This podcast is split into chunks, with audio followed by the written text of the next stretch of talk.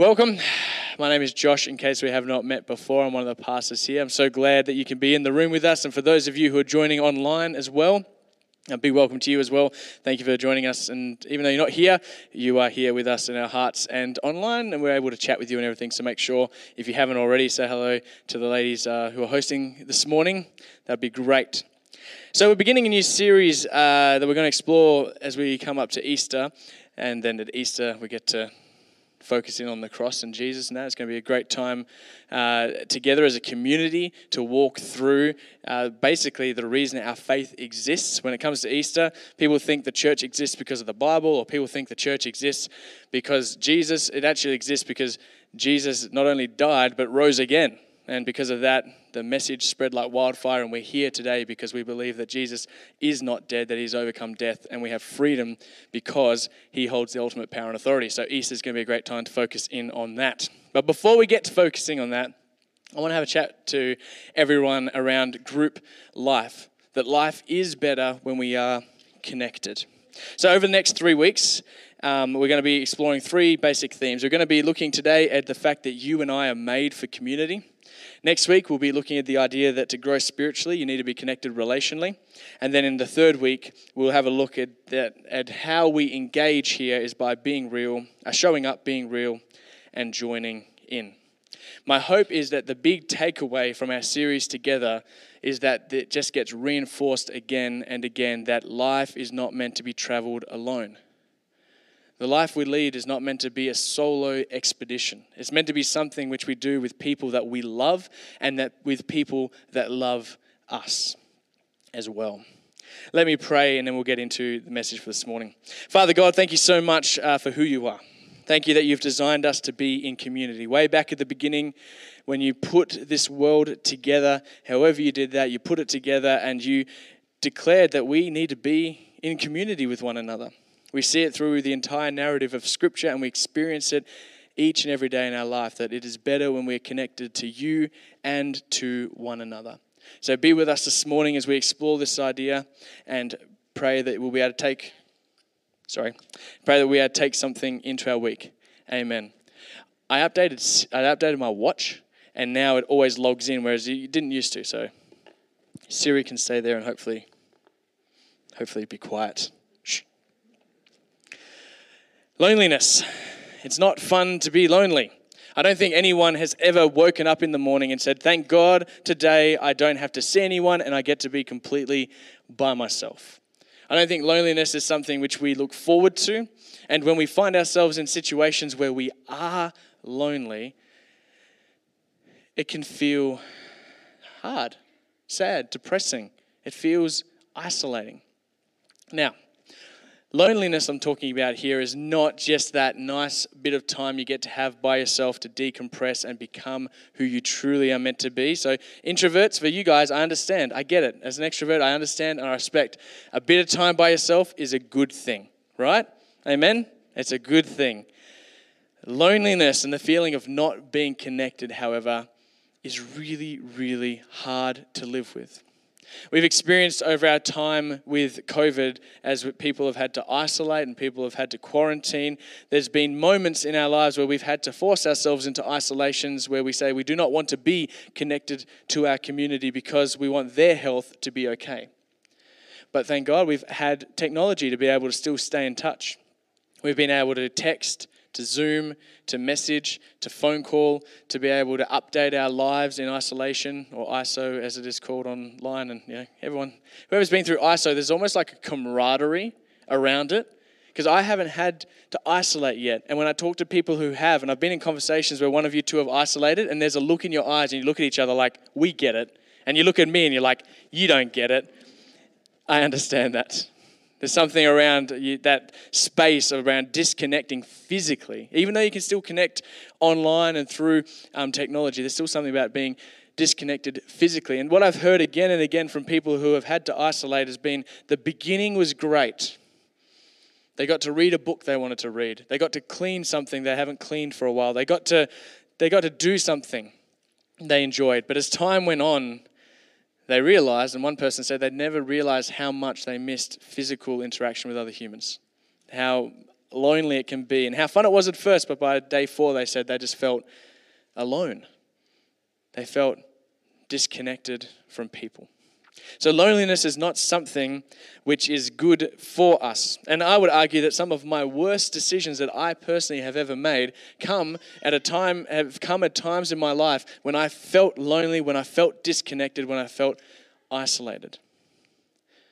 And I don't know what it's like for you this morning. Maybe for you, when you have those times when community seems distant, maybe you've also made decisions which have not been for your health's best interest, your relationship's best interest, or in your best interest.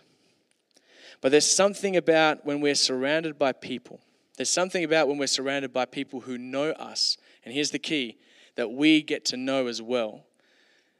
There's something about being in community, to be known and to know other people, which is life giving and freeing compared to when we are isolated, when we can feel alone. So, we're going to have a look this morning. Um, I've got the uh, words up on the screen. We're going to have a look at the beginning back at Genesis chapter 2. And what I hope to draw out of our time at looking at this passage is just one simple truth that God has created in us a human shaped hole which He refuses to fill. That's all we're going to be looking at today. This idea that you and I need community, I believe, is because when God put us together, when He formed us in His image, He made us that we need people. We need community. We, we're not meant to be alone and isolated. So let's have a jump through Genesis chapter 2. If you've got your Bible, this will be very confusing because I've chopped out bits, but feel free to follow along if you want, otherwise, it's up on the screen. So this is Genesis chapter 2. This is what it starts off with. It says, Heaven and earth were finished, down to the very last detail. God blessed the seventh day and made it holy because on that day he rested from his work, all the creating work that God has done. So, if you're unfamiliar or you haven't read the book of Genesis before, it is the first book in the um, Bible. And if you go back and you read Genesis chapter 1, it starts with the famous words, In the beginning and then God creates, creates, creates. Then we come to Genesis chapter 2, and it says, Heaven and earth were finished down to the last detail, and it retells it in a slightly different format.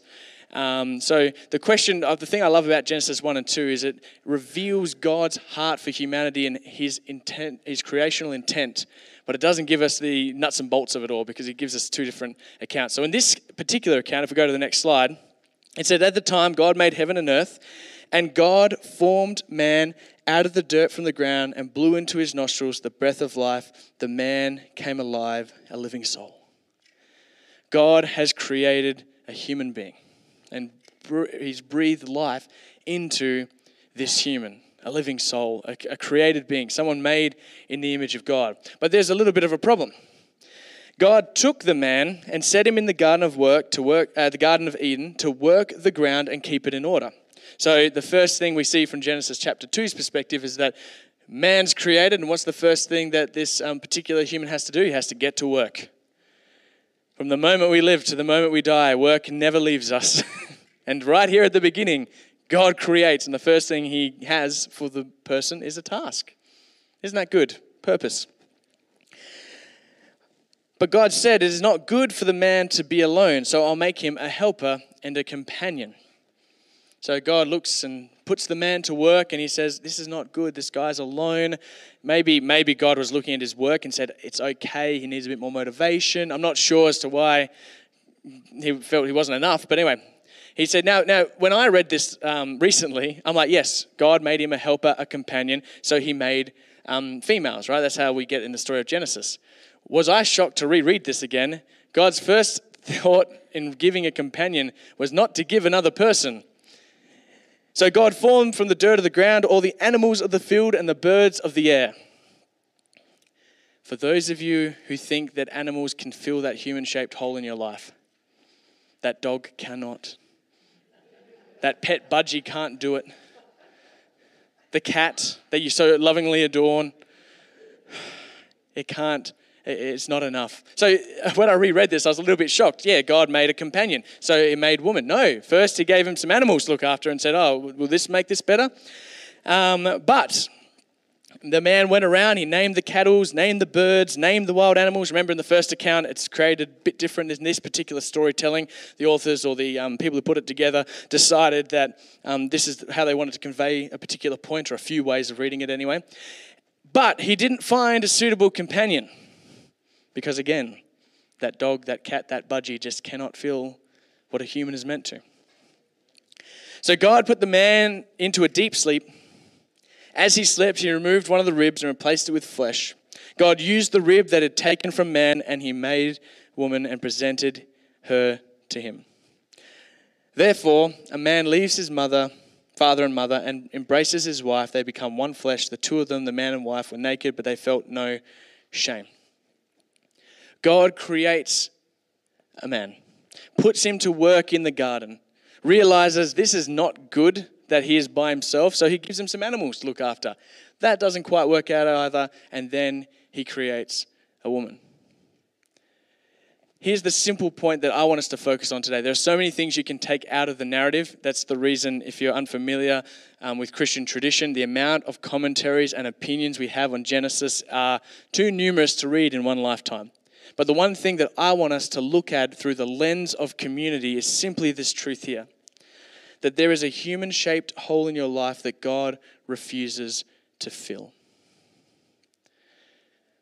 So, in the beginning, in Genesis 1 and 2, God says it's good, it's good, it's good, it's good. Now, remember, or if you're unfamiliar, Genesis chapter 3 is when sin enters the world in the narrative of, um, of Scripture. That's why that last verse, the two of them uh, were naked but felt no shame, because they didn't have an understanding about that yet. They were just free and naked and try not to focus on that too much. And when you read children's stories, because I love Genesis, they always uh, drawn, uh, I can see the artist in their mind trying to be like, I want to represent them, but modestly. And it's very interesting with kids' stories to see how some of them are very interesting interpretations. Anyway. But before sin enters, before there's anything to really not be good in the narrative of Scripture, God recognizes that something was not good, that the man was alone that he didn't have another person to be with. There's a human shaped hole in your life that God refuses to fill. It's not that he can't. God could have fixed this problem really easily by just allowing him to be enough.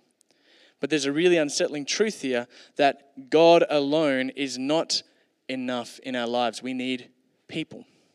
If we fast forward to Jesus' teaching, when he goes, love God, love other peoples, um, you might be familiar with that teaching that Jesus has. One of the commentators that I really um, respect says, You cannot do one without the other. It's impossible to love God without loving people. And how can you possibly love people with their brokenness, their faults, their yuckiness, their, ah, their just peopleness, without the love and freedom of God to love them? You need both of them to be working together. And here at the beginning, in the foundations of the Bible, we have humanity incomplete before there was sin. And the thing it just reminds me again and again is that we are built for community from the beginning. We are meant to have it. Now, there are some benefits to being in community that hopefully you'll be able to nod your head along with. In the next slide, there it says there are a few things that, uh, just to highlight anyway, that when we are connected with other people, when we have the opportunity to know others and to be known by others, there's a few things that benefit in our lives, I believe. One of them is that we're challenged to grow. When we only see things through our lens, we become accustomed to how we see the world. Someone else comes along and suddenly they present an opposing view or a differing view or another interpretation about how you should see this particular topic or issue. And you're forced to grow.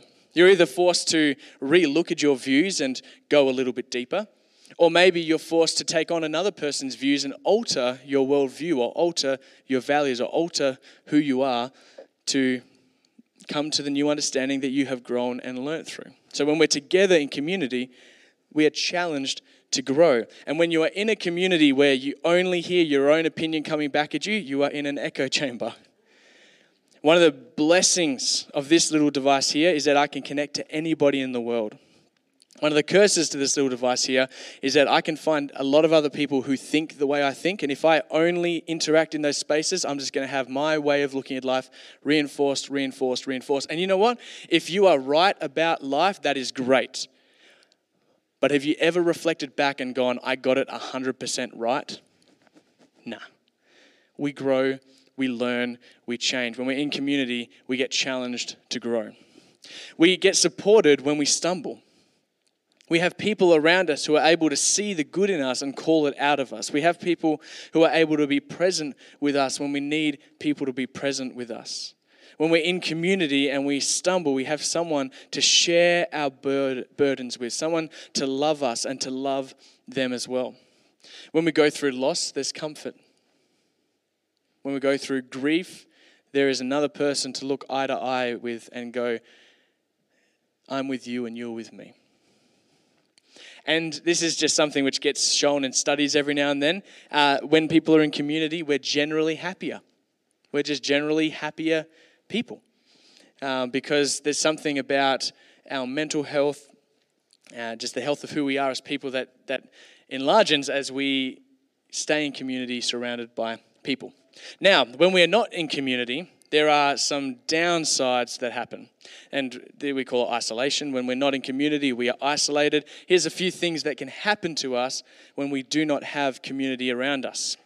We can lose perspective. This one's a big one for me because uh, the way I connect to God is uh, one of the ways I connect with Him is, is intellectually. And when you lose perspective on things, it can be incredibly disorientating when you come to something which opposes how you see the world or you have to learn something new. So we can lose perspective and think that how we value things is how everybody values things. How we want the world to be, we think, oh, everyone wants it to be that way. And then you rock up on election day and go, oh, other people have other opinions about how we should do things as well. We lose perspective on the world when we are isolated and we start to think that everyone sees it the way that we do. It's just not a healthy place to be. There is spiritual vulnerability when we are by ourselves, and I'm just going to take this as a fact, you don't have to raise your hand. When we are by ourselves and isolated, we are vulnerable and we make decisions that are not always good for us. We lose sight of things in our life that we should be focusing on. Our prayer life, our time with God, how we engage with the Bible, how we engage with other Christians, how we engage with connecting to God in our lives. Those sort of things can start to slip when we become spiritually vulnerable when we don't have people around us to help inspire us and to help call us to account. And this is a big one. Number three there. When we're isolated, there is a fear of intimacy that can grow. Uh, the book that we're pulling some of this material from, one of the lines that says in there is that uh, before people get married, they should go into a life group situation. Because when you're in a life group situation or when you're in marriage, you have to be vulnerable and intimate with other people. And that's not always easy to do, especially if we've been hurt by other people and we've been hurt by those that say they love us. So, when we become isolated, one of the dangers that can come up is that we can begin to fear being intimate with others because if we open up our lives and they don't respect that or they handle that wrong or it comes back and hurts us, that can weigh on our mind again and again and again. But if we keep staying in that isolated space, then that fear of intimacy can grow and grow and grow and grow. And one of the outcomes that I've witnessed and I've experienced in my own life is that then you re engage with community after a time of being isolated and you've almost got to like relearn how to be open to people. I don't mean friendly with people, I mean how to actually be open and vulnerable and honest with them. And it's difficult.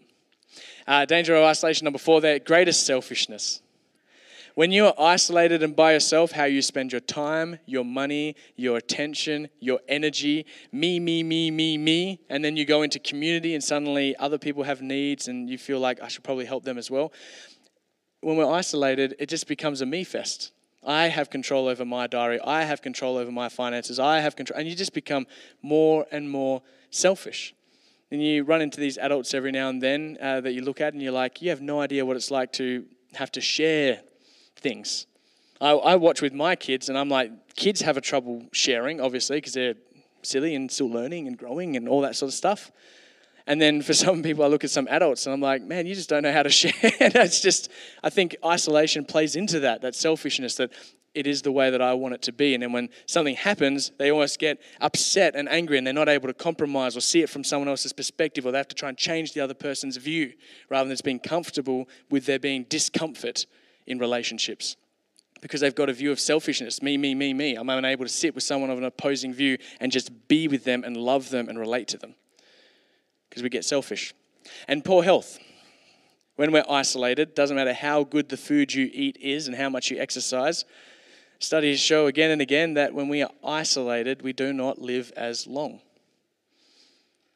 We need to be in community, we need people around us. I just want to quickly share my experience of going through community. And I want to say it from the perspective of life groups and uh, or small groups or cell groups or whatever it is that you, um, if you have church history behind you, your churches would have called uh, the groups that gather weekly or fortnightly together different names, but we call them life groups here. So my experience of life groups have been inf- hugely influential in impacting my view of community and shaping how I relate to other people. So these are sort of the four phases that I've sort of been through when it comes to life groups. So, when I was in year 11 and 12, I started attending life groups for the first time. We had a great youth ministry at the time, and our youth pastor said, Hey, let's get together, let's hang out, and let's meet up every week and chat about the Bible, faith, life. Let's have fun. Let's just do a bunch of stuff. So in year 11 and 12, that's what we did. I have good, fond memories of going to uh, play volleyball or umpire volleyball and then grow and race off to life group because I really wanted to be there. And it was awesome. We'd watch DVDs, we'd read scripture, we would just chat, we'd have nights where we just prayed. Um, we had hangouts, we'd go and have uh, what we used to call late night steak nights, which is where at uh, 12 a.m. we'd get up and just chuck the barbecue on and just eat a bunch of steak. And then the next day, just like roll on the floor, like, what did we do?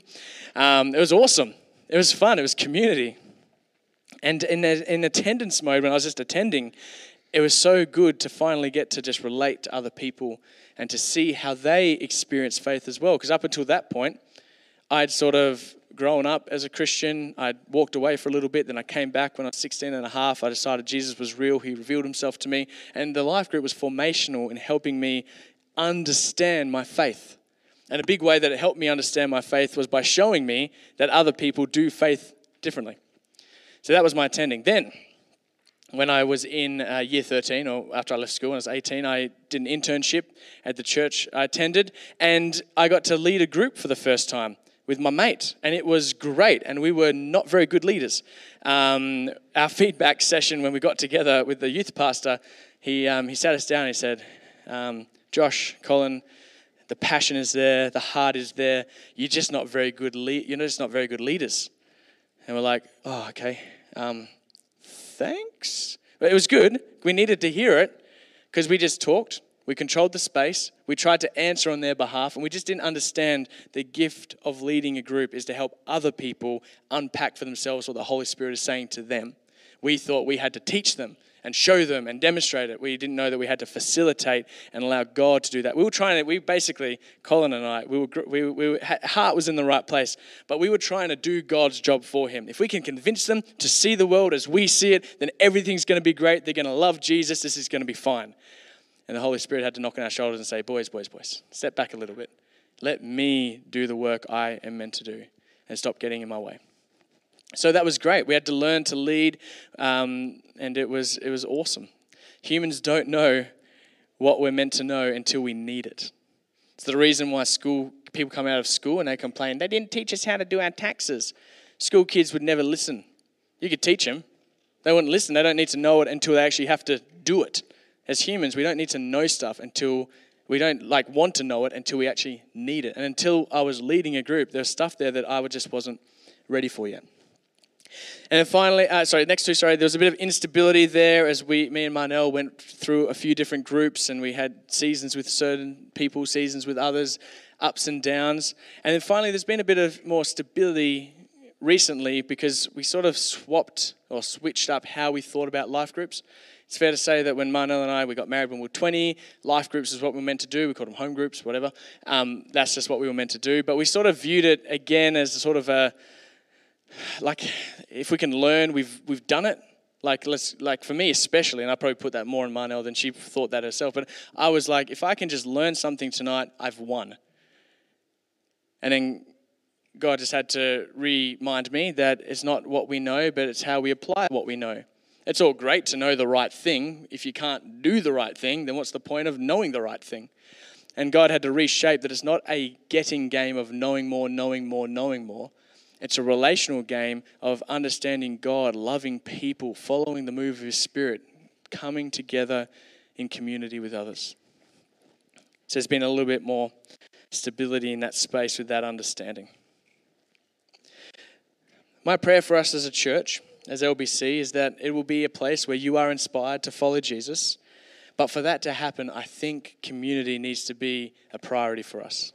We're going to look at it next week, but it really is true that we grow spiritually when we're connected relationally because when we are isolated, it just doesn't happen. Or we go down things that just are not helpful and not as fun, or they're just not, uh, not as good for our overall health. We need humans in our life to experience the journey with, to shape and be shaped by. So, what's the call of action for today? Just a couple of questions to hopefully um, direct you in some practical terms. The first question is simple. Um, we've explored over our time today that God put us together from the beginning to need other people. I've shared a little bit around the benefits and the and the disbenefits, the, the cautions that can happen when we're isolated. So I guess the question that comes out of all of that space is where are you finding community currently? Who are the people that you know and are known by? Who are the people when life gets tough that you're able to call? Who's the community that are surrounding you at this current moment? If you can easily identify those people, awesome. That's such a huge blessing. Isn't it when we're just able to know where our boundaries are and know where the people that we're doing life with are? that's, that's great. If you're sitting there this morning and you're like, I sort of have community, I sort of don't, I'm a bit unsure, well, what do you need to do to help define those relationships a bit more clearly? I know that's for you to decide, but how do you re engage in some of them? How do you reconnect with some people that you feel you should be connected with? Who have you lost touch with? Or maybe you're sitting here this morning and you go, to be honest, Josh, I've got no one right now. If that's you and you're in that space, I want to say from the bottom of my heart, that is a hard place to be. I can say Jesus is with you and God is with you, and that's true, but it doesn't make the pain of being isolated any less. It doesn't make the pain of not being connected any less. If you find yourself disconnected from community, then I'd encourage you to come to speak to me or Jared. Would love to have a chat with you and see how we can connect you from our side a little bit more. But also think through in your workplace, in your family, through your circle of friends, through your sporting clubs or places where you are. Are there places where you've overlooked some community that you can engage with? Where is the community? Where are you finding community? And then the final question there I've got is where do you need to be more open? One of the big things that stops us from properly engaging with people is our willingness to be open with people. We can be surrounded by lots, but known by no one.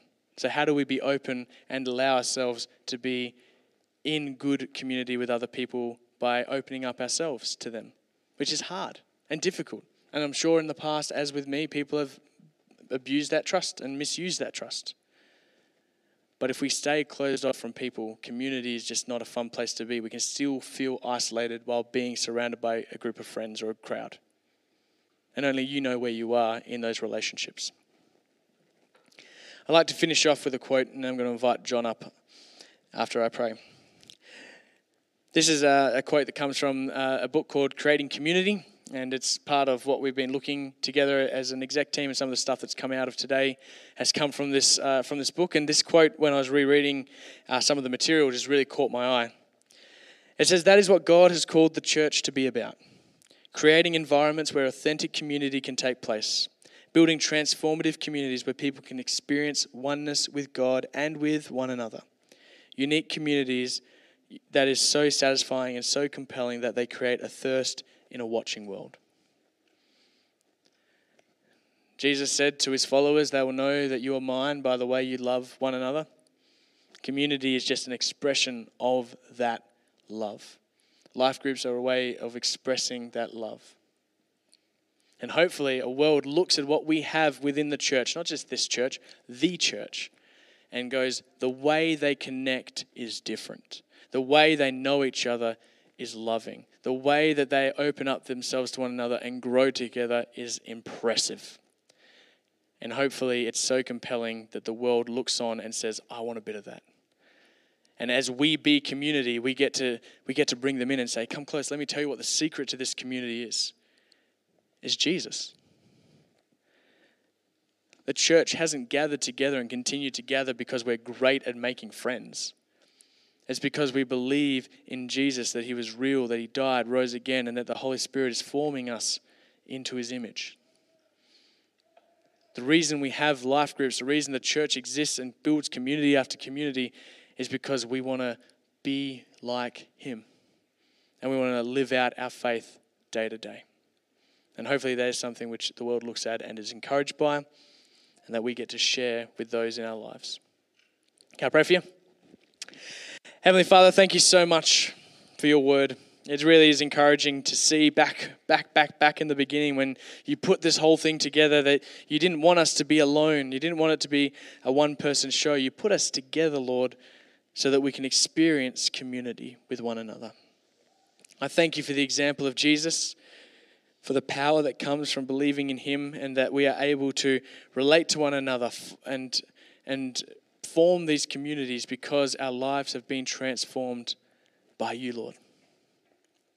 And I just really do pray this morning that anyone who is feeling isolated, vulnerable, or unknown in community, that you will remind us that we are loved, that you're with us, and empower us, Lord, to look for people that we can connect with, that we can share with, that we can come alongside, that we can hear their story. Lord, there is a human shaped hole in our life that you refuse to fill. I pray that we have the courage to fill it with people of good um, that, of good rapport, of good standing, of people who can feed into our lives and we can feed into theirs. In your name and for your glory. Amen.